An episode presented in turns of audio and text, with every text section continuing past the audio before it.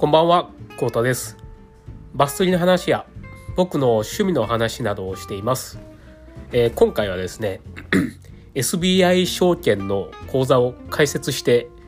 えーちょっと いろいろ手続きをしましたというお話をしたいと思います。えー僕ですね、えーと、今年からちょっとあの資産運用を 少しやってるんですけど、えーちょっとあの僕がよく見てる YouTuber の方で、あのえっ、と、楽天証券と SBI 証券どっちか作った方がいいよっていう話をされてたんで、僕もちょっと両方作っちゃいました。証券口座を。で、えっ、と、ちょっと不備、不備があって SBI の方がちょっと遅れて、今月の頭ぐらいにちょっと作って、ちょっとほったらかしにしちゃったんですけど、あのもう楽天証券の口座を先に作ってそっちでもう結構運用いろいろしよったんで、ああ、もう一個でいいかなって思い、思いよったんですけど、もう、あの、SBI の方も、えーちょっと作ってたやつが、えー審査が通って、今月には来てたんですけど、なかなかその後 何もしなくて、なんかそのままほったらかすのもありなと思って、ちょっとまたいろいろ、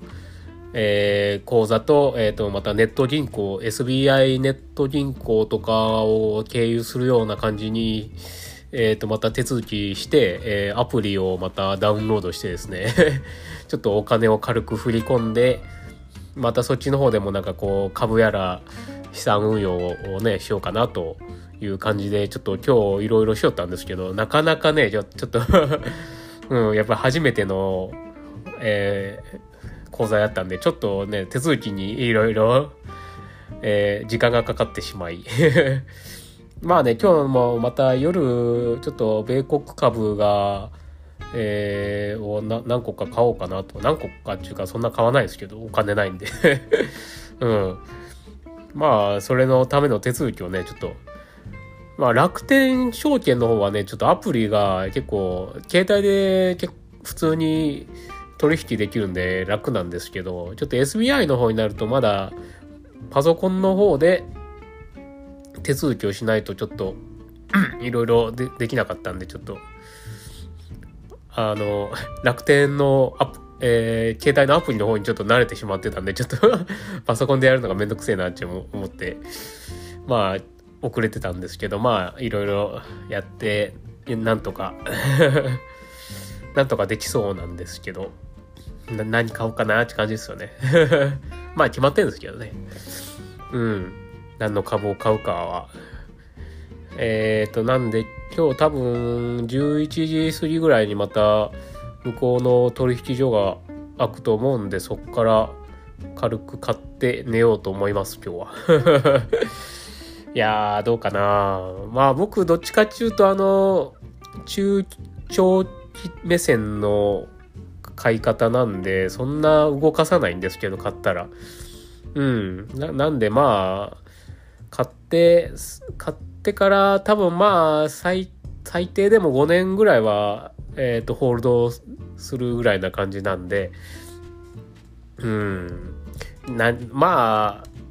まあね、いいいところしか買わないですけどね。安定的なところしか。うん、FX とかあんなデイトレイとかしないんで。うん、まあどうなるかわかんないですけどね。ちょっと5年後ぐらいに、ちょっともうちょいね、資産を増やしておきたいなっていうぐらいな感じで、えっ、と、運用してるんで、えーまあこれからもちょっといろいろ、えっ、と、株やら資産運用の勉強をちょっとちょろ、ちょこちょこしつつ、まあ自分のね、資産をちょっと、増やしていきたいなという、ちょっと今日は真面目な感じの話です。今日は最近ね、全然バッス釣りの話してないですよね。バッス釣りの話しろよという話、ね、感じなんですよ。ちょっとね、今そ、えっ、と、まあ、バス釣りをするために、こう、資産運用してお金を稼いで、えーちょっとね、5年後にいろいろまた釣り関係のことをしたいなという、ちょっと 目線でやってるんで、まあ、これもまあ、バス釣りのためっちゃためなんですよね、資産運用も。はい。僕的には。まあ、そういうのもね、また、まあ、ちょっとまとまったらブログとかにまた書いたり、なんか、いろいろしようかなと思うんで、まあ、その時はまた、えー、告知させていただくので、えー、よろしくお願いします。はい、えー。今回はこんな感じで以上です。え、最後までご視聴いただきありがとうございます。では、また。